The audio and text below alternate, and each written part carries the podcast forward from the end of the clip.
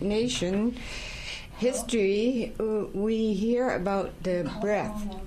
And we have a breath song. We have a breath song. Yes. And uh, it's called um, On the Breath of Our Grandmothers. Mm. I don't know the song, but doesn't that sound good? on the yes, breath it does. On the breath of our grandmothers, Yeah, and I've yeah. heard on the breath of our ancestors as Yeah, well.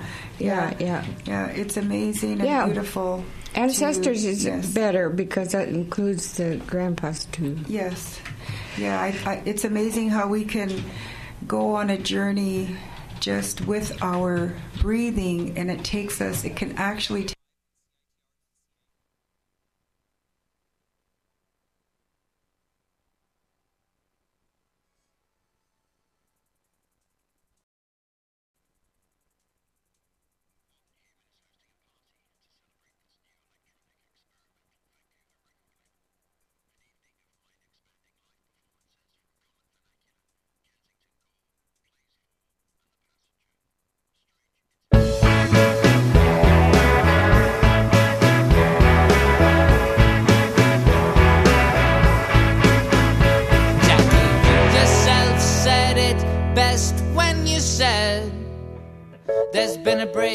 in the continuum.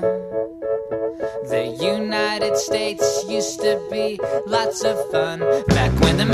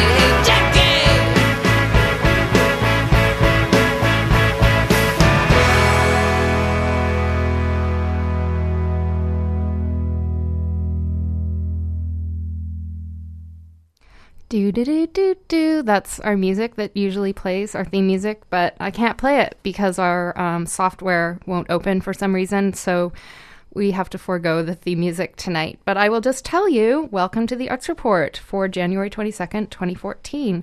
Tonight we have TJ Dawe in the studio to talk about his one man play Medicine, which is currently playing at the Fire Hall Arts Theatre. And I'll also uh, be playing my interview with the illustrious Eric Rutherford from Ryberg.com. He'll be here uh, this coming Sunday at the Push Festival. I'll be giving away tickets to Seagull, which is currently playing at UBC Theatre. And stay tuned at 6 p.m. for the first episode of the new year um, as part of our Blank Verse series. So, welcome, TJ. Thank you very much. Great to be here. Yeah. Let's see. Can you say something else? I can say as much as you'd like me to say. Okay, because oh, There we go. Now you're turned on. Yeah. Do I still sound far? No. Okay. Now I'm right close to the microphone. I'm Yeah, on the other that's side of the good. Yeah, that's good. Yes, well, thank you so much for coming up. It's a long trek from presumably East Van. Um, downtown, actually. Okay, Yeah, I live downtown. right on. And I just came from a matinee of the show. Actually, Wednesday is a two-show day. There's a matinee, a pay what you can matinee at one o'clock. Now I'm here, and then I'm back to the theater after this for an eight o'clock show tonight. Oh my goodness. Well, I went last, I guess, last week uh, to see it, and I really enjoyed it. I'm friends with Victoria Maxwell. Do you know her? Uh, I think we're Facebook friends. Yes. I don't know that I've hung yeah, out with her. yeah. She does sort of one woman shows. Okay. Um, so it, there were, were similarities in the style, I guess. It's a thing like, what's your understanding of one person shows of what you have to do to convey your message? Like Well- wearing all black and the different things. It's different for everyone. Some Yeah. people do a one person show where they're playing a variety of characters, where they transform themselves, they put on a costume change, or some people have shows where there's a lot of technology involved.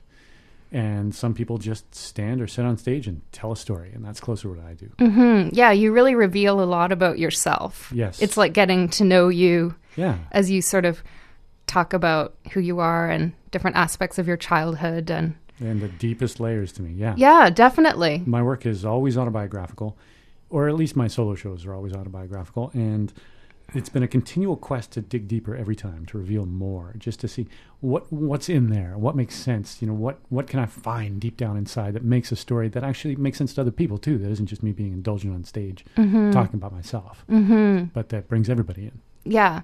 And so this isn't the first one man show you've done. It's the twelfth actually. Oh my goodness. Yeah. And you've made quite a career of it, it sounds like. this is what I do for my job. Yeah, Mm-hmm. I write and perform autobiographical monologues, and I tour them mostly across Canada, sometimes in the states, sometimes overseas.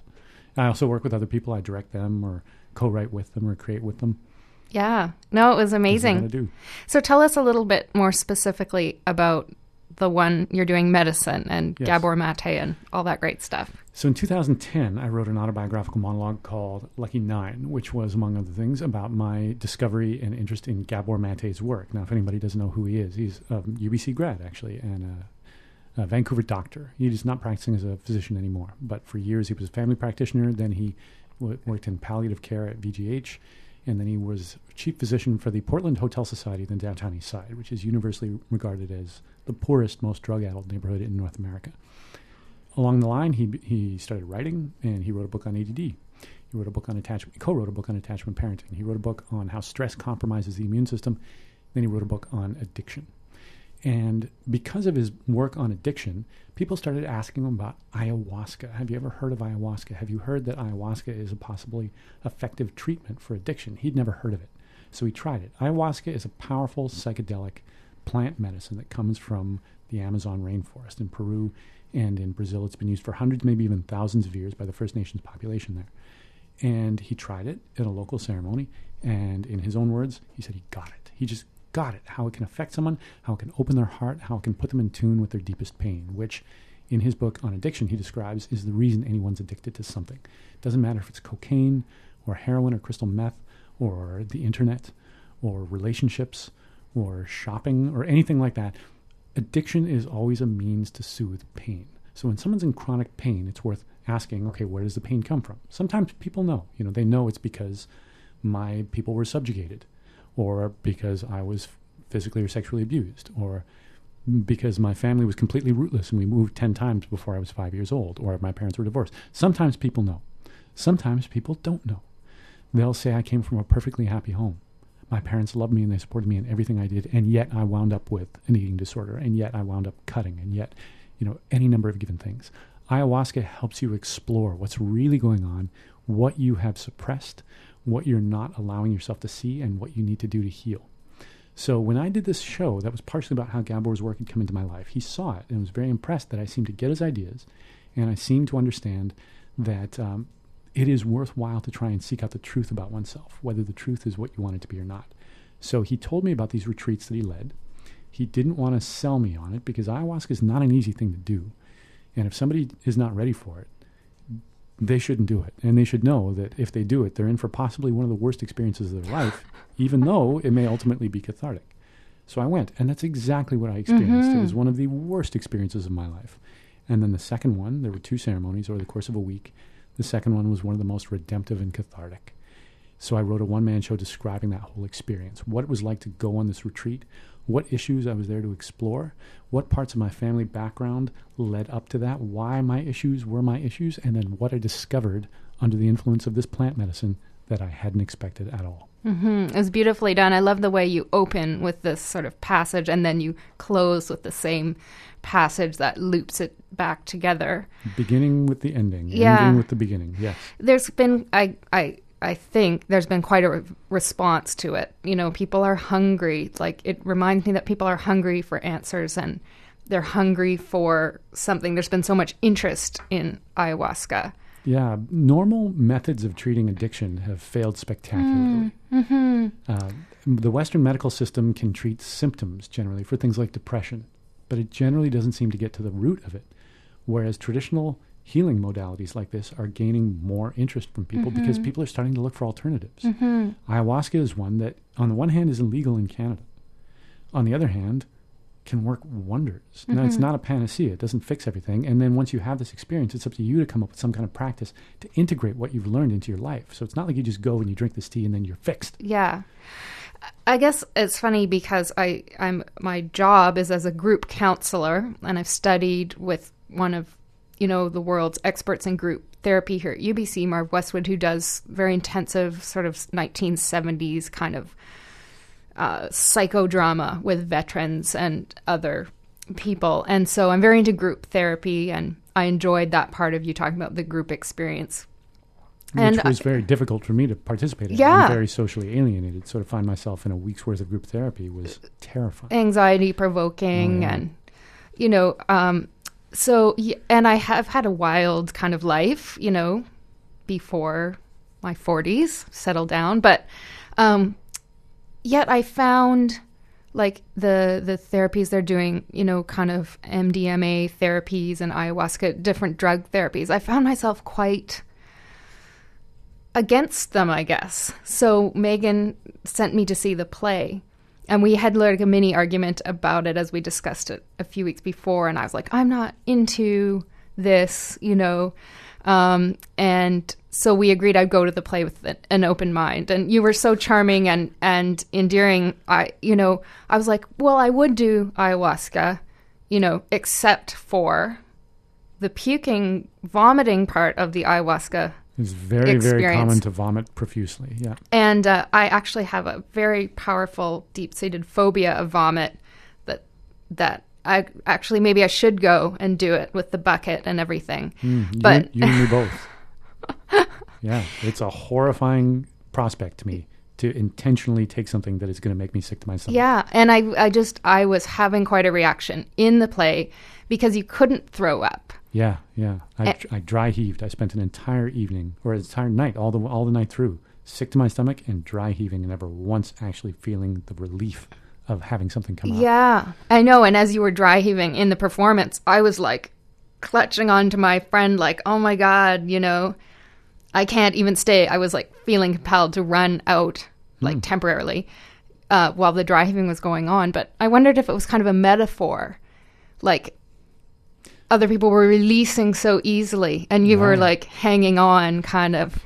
Well, something that comes up in the play is that we had been told that it's perfectly all right to ask for help if you need it. If you have any difficulties, talk to Gabor, talk to the shamans. You know, it's not Gabor who's who's administering the ayahuasca; it's trained shamans. And it didn't even occur to me to do so. And something Gabor pointed out after the fact was my inability to purge was a direct parallel to my inability to cry out for help. Mm-hmm. My instinct was just to swallow my anxiety and my horror and my feelings of isolation and helplessness and pain rather than say, ah, I need help. Hey, guy who offered me help, I'll take you up on that offer. Didn't even cross my mind. Mm-hmm. And that's the workings of my personality. That's not natural. There's no one month old that would ever suppress their need for help.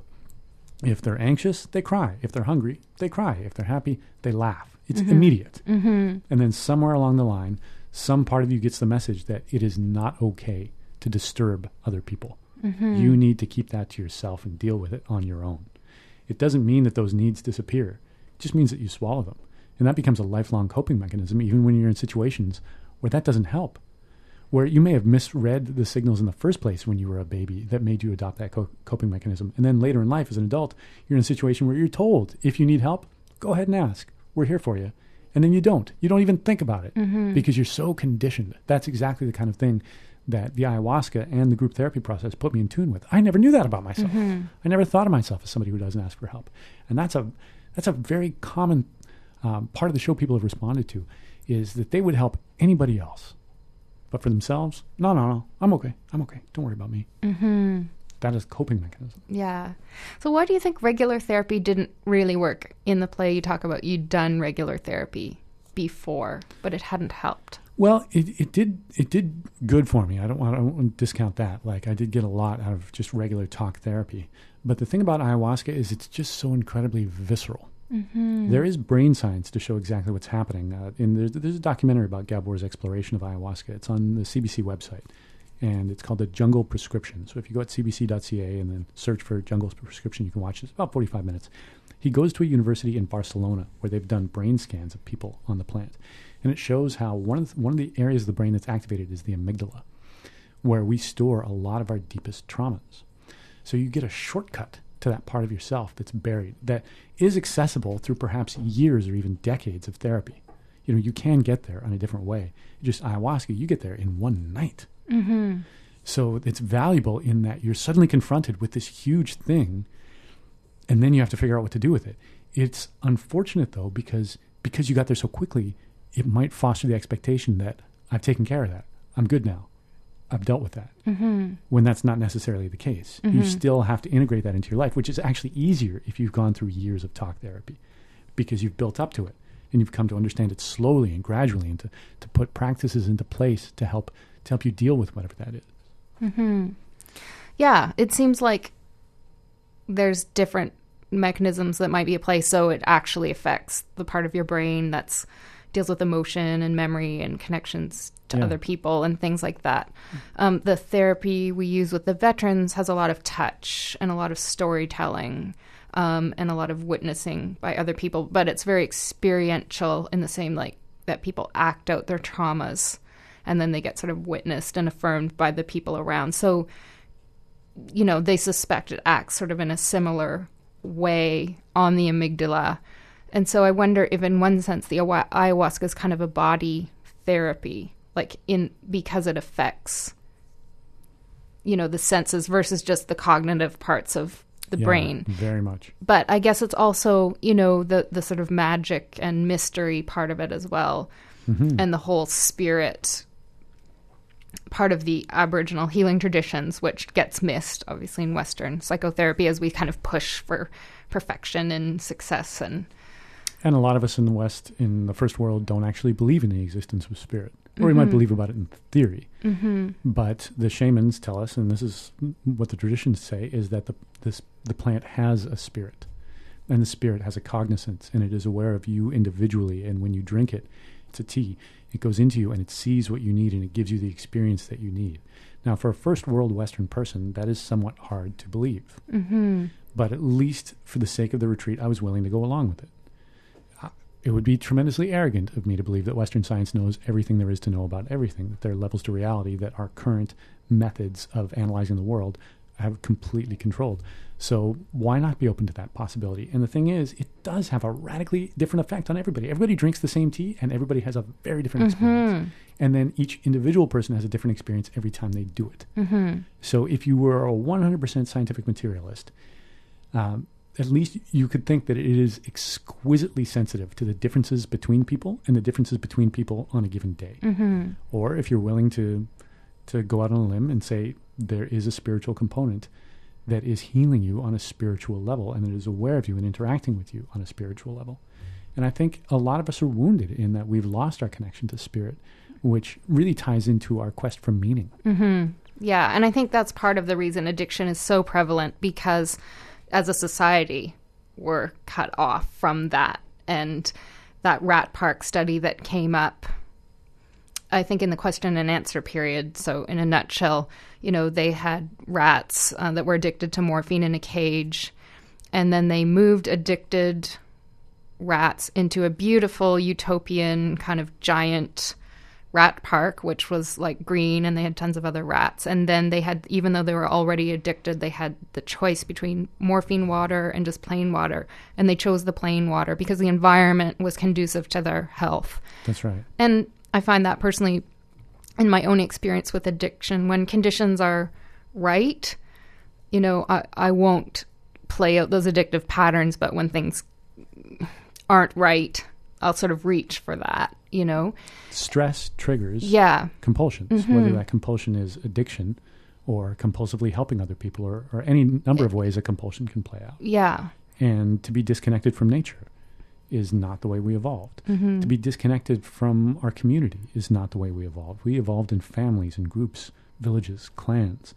Now it's completely common not to know one's neighbors, including myself. I live in an apartment building. I don't know my neighbors. Mm-hmm. I've, I think I've I've spoken to them once, and that's normal. Mm-hmm. That is absolutely the norm. I went to Victoria on the weekend, and people are so friendly there um, in the area where my family lives, and and people were friendly, and I I became paranoid and suspicious. Like they must be being sarcastic, or they can't really be this nice, you know. So yeah, we it's not natural. it's not natural. We're also generally alienated from our work. yeah, We have just accepted the notion that the most important aspect of modern life is wealth, stability, fame, perhaps. Mm-hmm. So we're perfectly willing to do work that doesn't satisfy us emotionally or spiritually in order for money. Um, I used to work at Canada Post, and that was very common there. You know, it was just accepted. Nobody liked working there. It wasn't a terrible place to live. Nobody went postal. Nobody was shooting anybody. Uh, but it, w- it wasn't a pleasant environment. I mean, I was working in customer service, so I was dealing with people who were angry that their packages had been lost. That's a very unpleasant way to spend your time, to have people constantly angry with you. Whereas if people have, have work that is meaningful, that is fulfilling, then you feel a higher sense of purpose. And you don't have to drown out your regular um, consciousness with television or with alcohol or with marijuana, even. Yeah, I mean that's so true. Yet just just make a counterpoint. I'm thinking of Gene Simmons because you said your birthday's August 22nd, and Gene Simmons from Kiss is born on August 25th, and his philosophy about work is that we've become too entitled as a society, saying we should have work we enjoy, and if not, we'll be unhappy and that we should just kind of be glad to have any job at all. Like he grew up dirt poor, his mother was an Auschwitz, and so on. So that we should be. His mother was a what? uh, his mother was um, a prisoner at Auschwitz. Oh, okay. Yeah, um, and then and so he says that that we're too entitled that we think we should have these wonderful jobs when in fact, you know, we should be satisfied with a regular job Like being a rock star. like being a giant filthy rich rock star. like, yeah, easy for him to say, right? Well, an interesting thing too is that it is very common for rock stars to be completely miserable. Is it? Yeah, I've actually been over the last year reading uh, rock star biographies and autobiographies, specifically focusing on rock stars who destroyed themselves, either so who died young or who just battled addiction off and on for their entire lives. And it's a long list. It's a very long list. I've hit about 25 books so far, and I'm nowhere near the end. And this actually connects with some of Gabor's work because his thesis is that addiction is rooted in early uh, early childhood experiences, usually traumatic experiences in early childhood. And reading about the life of Jim Morrison, or Jimi Hendrix, or Judy Garland, or um, uh, Brian Wilson from the Beach Boys, or Kurt Cobain, or Elliott Smith, or Nick Drake. You know, it's a very long list.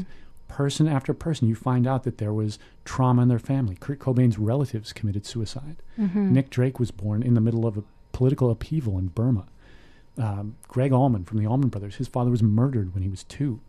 Jim Morrison's father was a, an admiral of a ship at sea, and he was never home. And then he later claimed he was sexually abused by his father, and his father was very strict uh, uh, disciplinarian. Elliott Smith claims he was sexually abused by his stepfather. Like there's all Judy Garland was given amphetamines by her mother when she was ten, Yeah. and sleeping pills. Yeah. Like there's all kinds of invasion of boundaries, so that a person then later goes on to achieve wealth and fame and success and all the love they could want, and in the case of male rock stars, all the sex they could ever want, and then they're not happy. Mm-hmm. That is that doesn't satisfy them at all. They snort cocaine like crazy. They shoot themselves up.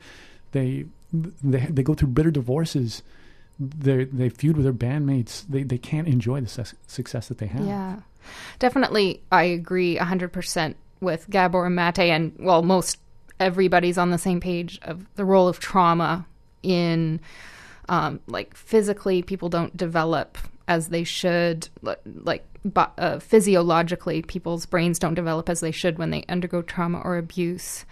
Um, and then maybe also certain inherited characteristics, like um, they'll talk about temperamentally, people that are sensation seekers. So they they you know more needing to go for riskier sensations, um, and that can be just a personality trait, and that um, and maybe even the artistic temperament itself can make some people more prone to seeking addiction as a form of relief. But I mean, everybody who's unhappy has something, as you sort of suggested, with compulsions. It might be shopping addiction, gambling addiction, sex addiction. I mean, there's a myriad of ways we can distract. Facebook right? addiction. Oh, yeah. That's one of the worst. It's one of the worst addictions, which is why I haven't been on Facebook as much as I used to. Oh, I was on Facebook right before we went on the air. Like I'm not. Can we be immune to that Facebook friends? Oh, absolutely. Thank you.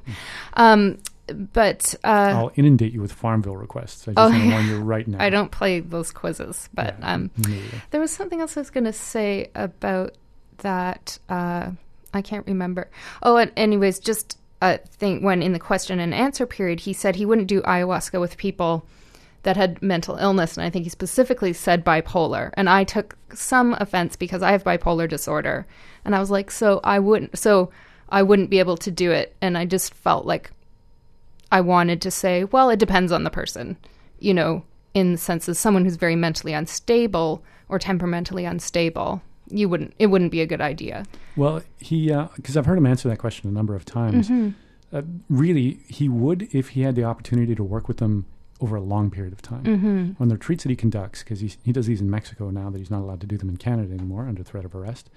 It's only for a week, Mm-hmm. and people stay in touch by email or by Facebook, but. Somebody who's had a manic or a psychotic episode can be triggered weeks or months later. Mm-hmm. And if they're not in a context that can accept them and contain them and care for them, then they might just go off. And there was actually a friend of mine who had a friend who went to Peru and did ayahuasca, and it triggered his mania. Yeah. And then he was suddenly twenty thousand dollars in debt on a credit card Oh, and was God. doing things like buying scooters for villagers because they needed it. he just went into that space. Now- That's so bipolar. Yeah. but if he was staying in a clinic where he, there were people that he could work with, where he was doing some work that was meaningful to them, where he was part of the community, then it would be perfectly mm-hmm. fine. In fact, it would be really mm-hmm. healing for him. But like I was saying before, we tend to not know anyone. Mm-hmm. We tend to know our immediate family, and they live far away. You know, that's very mm-hmm. common. People live in a different city or different province or different country than their family. People commonly move for work. We tend not to know our neighbors. Our friends are scattered. We don't see them that often. So it's it's very hard for people to get the help and the regular attention that they need. Mm-hmm. Yeah. I mean, definitely in the distant past of high school and young adulthood, I never did, never had good trips. Like when you described your bad trip, that's like every trip I've ever had, kind of a nightmarish experience. So yeah. But no, it's really interesting. And, um, you know, I think if it wasn't for the puking thing, I probably would be open to it. But The puking is awful. it's it's too much for me. The buckets. As soon as you said buckets, I was like, no, I can't do it. Not only that, but one of the effects of ayahuasca is it heightens your senses quite a bit. So Mm-hmm. not only were we doing this in a room, a circular room with very good acoustics, but everybody's hearing is heightened, and like there were 26 of us there, most of them were puking for the better part of two or three hours. Oh, So you're hearing this medley, this symphony of barf that just goes and goes and goes, and people were making sounds like I had never heard before. Oh, so you actually underplayed that Oh, yeah, in in your one man show. yeah, it's quite horrific. People are making like lizard sounds. Oh my god! Uh, yeah, I actually have to stop you because I'm starting to get a bit panicky. But maybe I should do it to overcome my phobia. Maybe to dive right into your fear. But I was thinking, like, um, you know, that's an unconventional therapy, ayahuasca. What about other,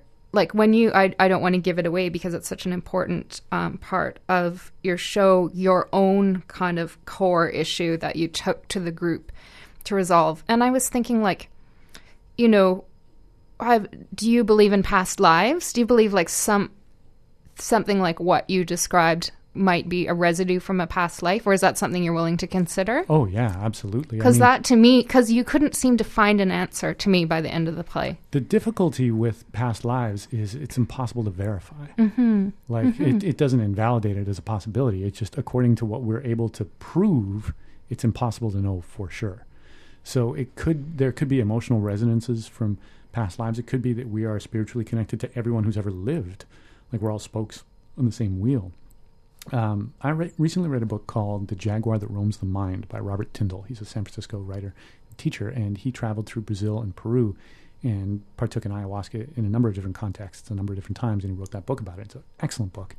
And one of the things he talks about was at a certain point, it's possible, if you're working in the right context, for the healing not just to heal you, but heal your ancestors that are still there in you Oh wow! because we all have cultural wounds that go back very, very far, mm-hmm. hundreds or thousands of years. So that's interesting, and I don't know if it was something. I think it was talked about in the question and answer, or maybe even in your play, but it's certainly related.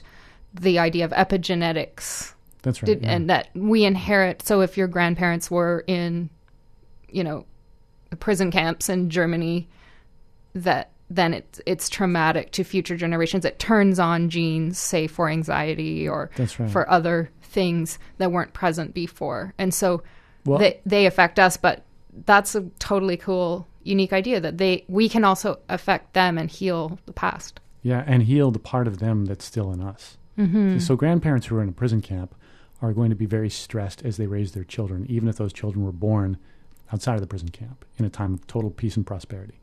The parents still carry the stress of having of that experience. So those kids are raised in a stressful environment, and then they grow up, and then they have kids, and then they raise their kids in a stressful environment because they're carrying stress from their parents that they themselves don't even realize they have. They just think mm-hmm. this is normal. Mm-hmm. This is just what it's like to be a person, to have this constant anxiety or this constant fear, or this constant dread of being taken away or having everything taken away from you, or there's just there being constant scarcity. It's not actually based on the actual reality that's happening now. It's based on a, a past experience that isn't might not even be yours, but it's still there, and you're not even conscious of it. Yeah. So this this thing passes for generations. A, a term Gabor uses in his books, the dance of generations. You know, everybody does the best they can with what they have, but most of us have no idea what we have and don't have. Ah. How many of us intimately know the emotional lives of our parents or grandparents or great grandparents? You know, we might know some details, but we don't really know. And how many of them? How many of us know that about ourselves? You know, how many people could say that even if they wanted to? It also just defies convention for parents to really open up their vulnerabilities to their kids, much less grandparents. what's that you know famous quote kind of overused like we are in we contain infinite possibilities or multitudes or We are, yeah. Uh, that's Walt Whitman, I believe. Yeah, I'm, I'm. It's not huge, but I'm huge. I'm massive. I contain multitudes. I'm vast. That's it. yeah vast. I'm isn't that nice i like that i'm just looking at the time and we've just chatted away for close to 35 minutes and Well, I actually have some other content i have to cover Well, okay then. I hate to I hate to close off. But um you were telling me that uh hometown hero AC Newman did the score for a play of yours or a, sorry a film. Tell us about your film and we'll see you out with some AC Newman. Okay. Uh, in 2003, I co-wrote a play called Toothpaste and Cigars with a good friend and writing partner, Mike Rinaldi, and it's about unrequited love. And just this past September, the movie of that play debuted at the Toronto International Film Festival, and the star is Daniel Radcliffe, Harry Potter himself. And the score was written by Vancouver's own AC Newman, and it was wonderful and it was very well received, and it will get general distribution, I believe, in July, possibly under a different title. The title, the working title of the film is The F Word, F being friend. It's about a guy who falls in love with a girl, but she has a boyfriend. But they really connect, and they hang out a lot. But he can't make a move because she's in a Right. good relationship. So what do you do? What if you're friends and they don't have a girlfriend, but it's still unrequited? Oh, that's that's a different story. It's true. Also a different dilemma and a very difficult situation. Yes. Well, we we will cover that. We will get in touch with you again, TJ, and cover the F word closer to the time in July. Um, and why don't you just remind us about medicine and some of the details when it when it's on and when it runs too. Medicine plays every night at 8 at the Fire Hall Theater for the rest of this week, except for Saturday, in which it plays at 5 o'clock and 9 o'clock. You can go to the website firehallartscenter.ca. Awesome. Thank you. So here's AC Newman from his album Get Guilty. This one is called The Heartbreak Rides.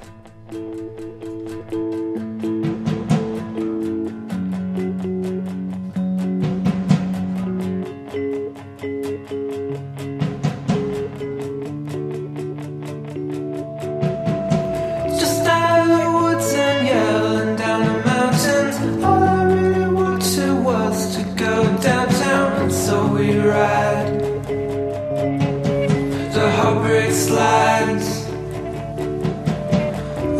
At the morning, the sunset to your window. Gestured with a plate in hand, she said, Let's go. LA, she cried. The heartbreak rides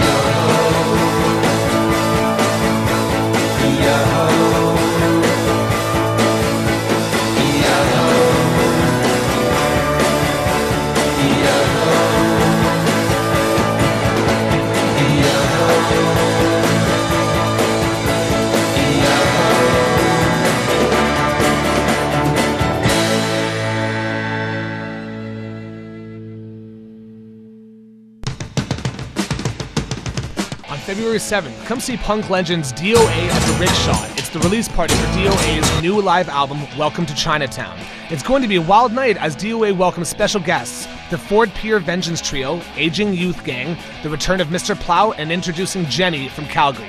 See Canada's top punk band DOA Friday, February 7th at the Rickshaw. Tickets at Zulu, Red Cat, Scrape, High Life, Neptoon, and Northern Tickets. More info, go to www.suddendeath.com. Modern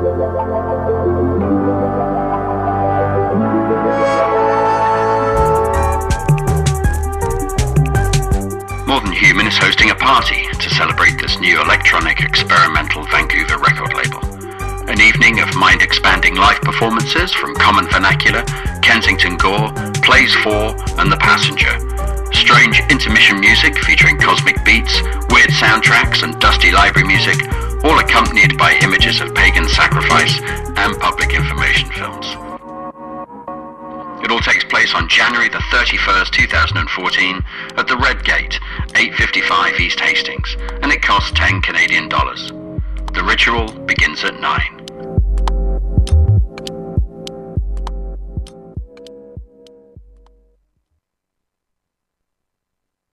Hi, you're listening to CITR 101.9 FM in Vancouver. I'm your host for tonight, Sarah Lapsley. That was TJ Dawe from the play Medicine, and we had a lovely chat. Um, and now I must quickly move on because I've got a fantastic interview with Eric Rutherford. He is the genius behind Ryeberg.com. Uh, Ryeberg.com publishes essays about books, movies, internet culture, celebrity, sex, relationships, sports, identity, illness, cute animals, self image, rage, death, all the good stuff. Um, and what distinguishes Ryeberg is the fact that every essay includes YouTube videos. So they're really, um, you know, heady, engaging, sort of hate to say the word cutting edge. I don't know how what else to say, uh, what other word to use rather, but um, sort of and then curated videos. Um, so they're fantastic stuff. I the only thing I can compare it to is like how you know this website, the Sartorialist. Um, like the Sartorialist is to fashion what Ryeberg is to like literature. Uh, it's just fantastic. And some of the uh, people that write essays and curate videos, um, Lynn Crosbie, she's amazing. Uh, John Davies, John Paul Fiorento, Sean Dixon, Rob Benvie from Thrush Hermit. We'll play a bit of Thrush Hermit. Sheila Heti, Peter Lynch, um, and Eric Rutherford is the um, founder originator of Ryeberg.com, and he does also a lot of essays. He's got a great one on here about Tonya Harding. Um, and he's coming to Vancouver as part of uh, the Push Festival, and he'll be playing. Um, where's oh yeah. January 26 2014 ryeberg live. So reading the essays aloud and there's several authors that will be doing that and playing the video so everyone can enjoy it together. So i ha- spoke to him yesterday. Uh, we had a great talk. The audio probably isn't that fantastic because i uh, couldn't reach him. We had some technical problems so we had to use google phone. Um, but he'll tell you about ryeberg.com we had a fun chat. I'll definitely be going to the push festival this weekend he went to Oxford. He lived in Paris. He's like bilingual, but you like he's so gracious and patient and smart and like humble. He was just awesome. Um, so I'm going to play. Hopefully, this will play well. Um, and so, as far as I know, here he is, Eric Rutherford from Ryeberg.com. Years old now, um, coming up to five years, which is hard to believe. Um, I launched it in June 2009 uh, just about four years after uh, YouTube came into the world. And um, it was just a simple idea. Um, it's essentially an online magazine, but uh, all of the essays that are published there include uh, video clips, um, and not video clips made expressly for the, the the essays, but found on YouTube and other video sites. And um, it just seemed like a good idea. I was at a party and someone showed a video on YouTube, and then everybody started arguing about it and discussing it. And I thought, hey, this could be an interesting platform.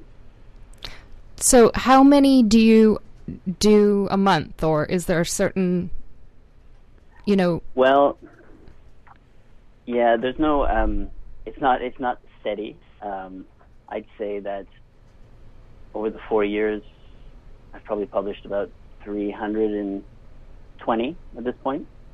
Um, so, and in the last couple of years, probably averaged about one every two or three weeks. Um, the site is run entirely by me. Um, I'm the editor, and uh, people approach me or I invite people to c- contribute. And um, I don't know if you've looked at the list, but um, a lot of really great writers um, have uh, contributed and essentially, I think every essay, it's not so much um, a timely response to current events. I think they can be read, you know, over a period of years without losing their relevance. Right. I really enjoyed the Tonya Harding one that I just read Oh, before right. we talked. Mm. Oh, thank you. Yeah, I wrote that a couple of years ago. Um, and then I just noticed there's been a lot of talk of Tonya Harding just recently, I suppose, because the uh, Olympics are coming up.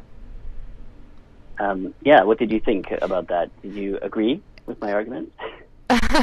Well, I read it rather quickly, but I just, I mean, I study psychology, so I just like the juxtaposition between the two women's sort of psychologies and backgrounds and how we perceive them and how you, you know, you sort of saw us look at them a little bit differently, kind of like, um, who was the good one? Nancy. Like, how she wasn't that good or she had elements. We, we could only see her in a good light, you know?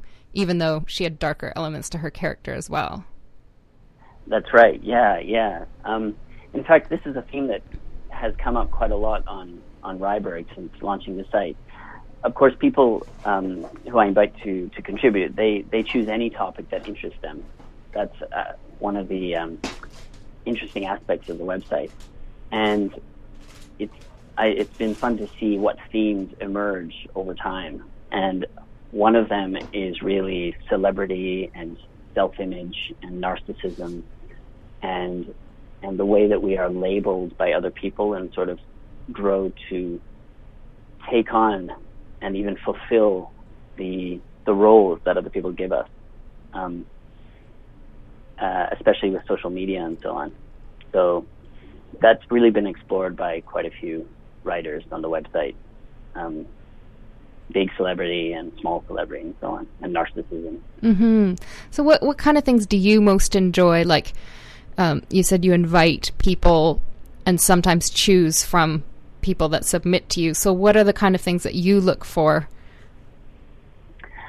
Well, um, to some extent, I'm, I'm I'm a bit of a beggar, so I'm, I. Well, actually, that's not true.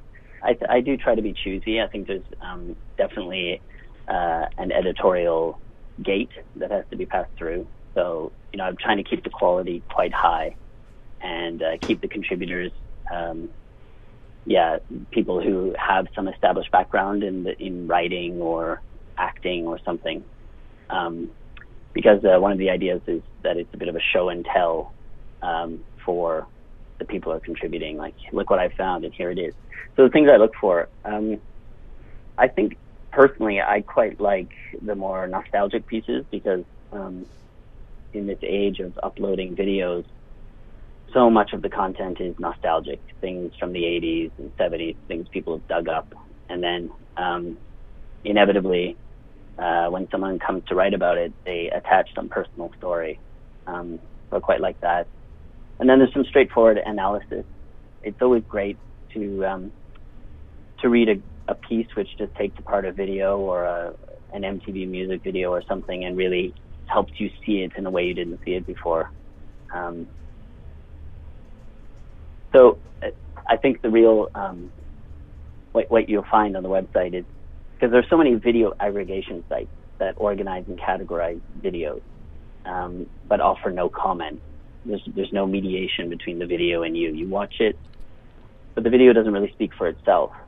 Um, so what Ryeberg does, and it's the same with Ryeberg Live, you watch these videos, but they're presented in a real human context, related to a person who's choosing to show it to you, and they're explaining why they're showing it to you. hmm So they're sort of interrelating with it. So, what does the video offer that the text can't, and vice versa? Like, how do they complement each other in your mind? Well, I think that they don't marry very well. I, I think that video, move, the moving image, always trumps text. It, it's far more seductive. It's far more powerful.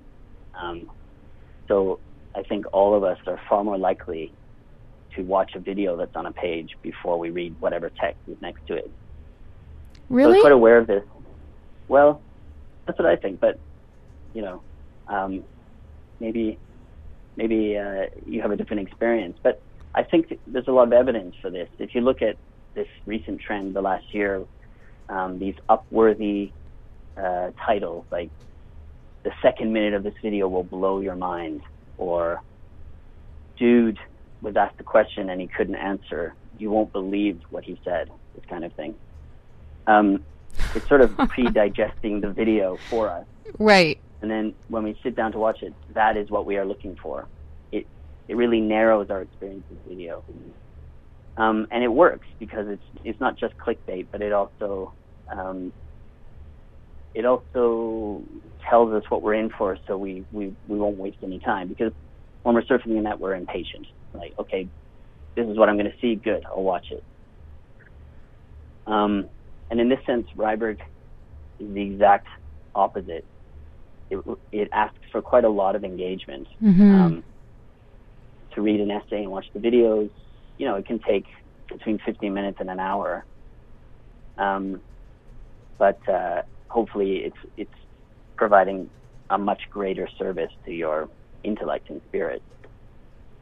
Yeah, I think That's it's answered the question. Yeah, no, I think that's it's a happy medium because we are hungry for quick bites of information. Yet it does invite you to really engage intellectually um, on a fun topic too. I was noticing like one of the categories is animals and pets, and you know how ubiquitous are these animal and pets videos. That's right. Yeah, and and that's another thing I should mention about it. It's really the marriage of uh, highbrow and lowbrow, because it's kind of a the traditional discursive essay meets this disposable video material, uh, like cute pets and so on. Um, and we all love to watch cute dogs and so on, but it's interesting to see how maybe a writer that you like will react to that or what he might say about that. Um, Tell me a little bit about this, the history of the essay. Like, I don't know much about that, what role it's played sort of in civilization. Well, that's well, that's a tough question. Um, well, the, the the essay certainly precedes the novel, um, and the most famous essayist must be Samuel Johnson, um, and it's um, yeah, I suppose there's a technique for essay writing which veers towards the journalistic. There's a there's the requirement of a certain objectivity, a certain cold detachment to whatever topic you're discussing. Um, and in, in a sense, Ryeberg is very open to essays being personal. And I, I do think we live in an age when um, people are hungry for personal stories. They, they like to, in fact, the documentary is so popular and the personal essay is so popular because people want to somehow attach learning to a particular individual and their experience of things. Um, so I can certainly say I feel the essay has changed. Um, it's um, it's not as maybe the writer is not as discreet. Um, but uh, yeah, what is the role of the essay? I suppose its role is to influence people, and to um, whereas a novel and a poem might exercise the imagination and nourish the empathy of a person. I suppose the essay exercises the intellect. We're back on CITR 101.9 FM. That was Eric Rutherford, the brilliant Eric Rutherford from Ryeberg.com. We ha- I have some more interview with him, um, but we are running out of time. But maybe I could play that down the road. Um, Ryeberg Live will be in Vancouver as part of the Push Performing Arts Festival, 26th of January at 7 p.m. at Club Push. That's at Performance Works on Granville Island. So I was real thrilled to talk to him, and uh, I pitched him on an essay about the Iceman, my favorite serial killer. So um, I hope he likes it when I write it. But um, I wanted to tell you about The Seagull. It's a play uh, as put on by the theater at UBC at the Telus Studio Theater. It's a Chekhov play, The Seagull. It's directed by Kathleen Duborg, and it starts tomorrow night and goes to February 8th. So we'll be covering it on the Arts Report in the coming weeks, but we have a ticket giveaway. Um, So win tickets for two to see theater at UBC's production of The Seagull. Kathleen Duborg directs UBC's uh, BFA Acting Conservatory and Chekhov's tragicom. Tra- why is this a tongue twister? Tragicomic tangle of romance, intrigue, and unrequited love. It's the second time the theme of unrequited love has come up tonight, and I don't like it one little bit. It's at the Telus Studio Chan Center from January 23rd to February 8th. Um, here's what you do, dear listeners. I know there are many of you. Just be the first person to email publicity.theater at ubc.ca with win tickets in the subject line. Um, so please, um, please, please, please email publicity.theater at ubc.ca to win tickets to Chekhov's The Seagull.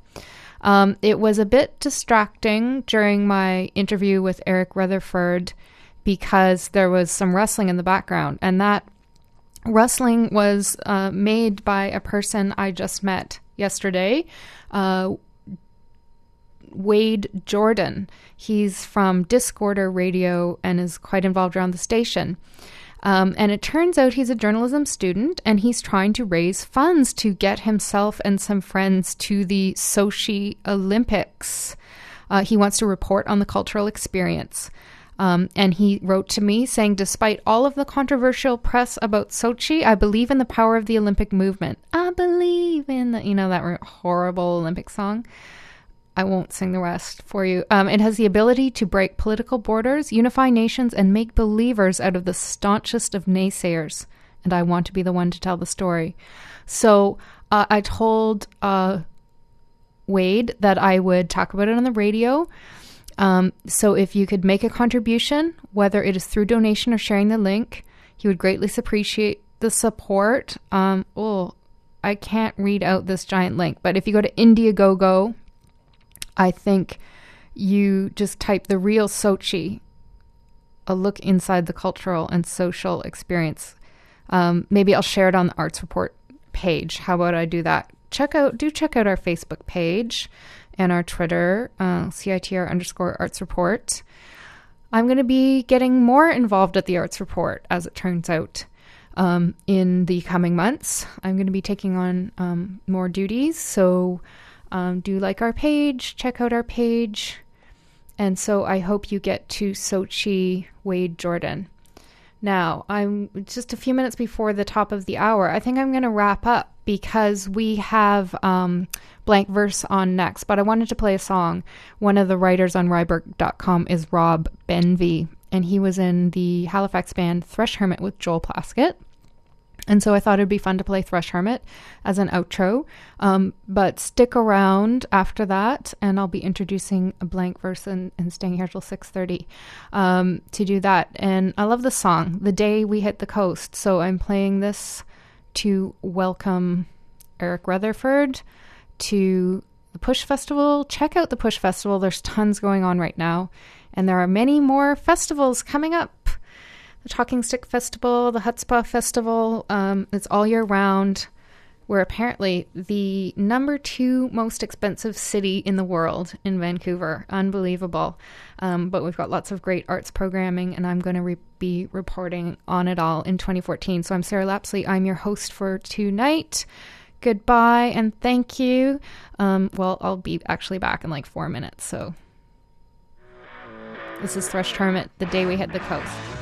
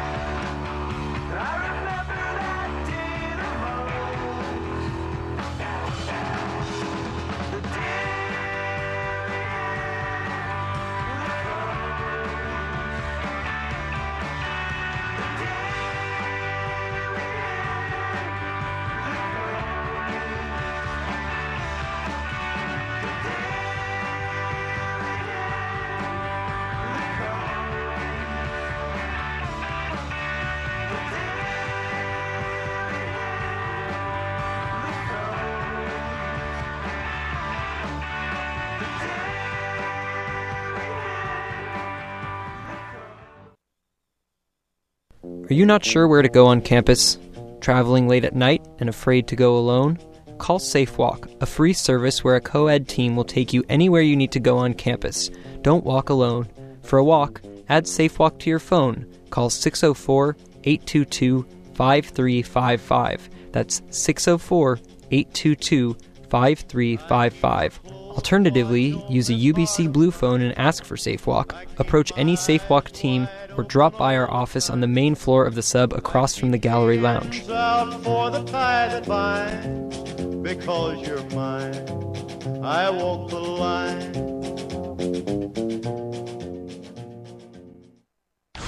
Bam!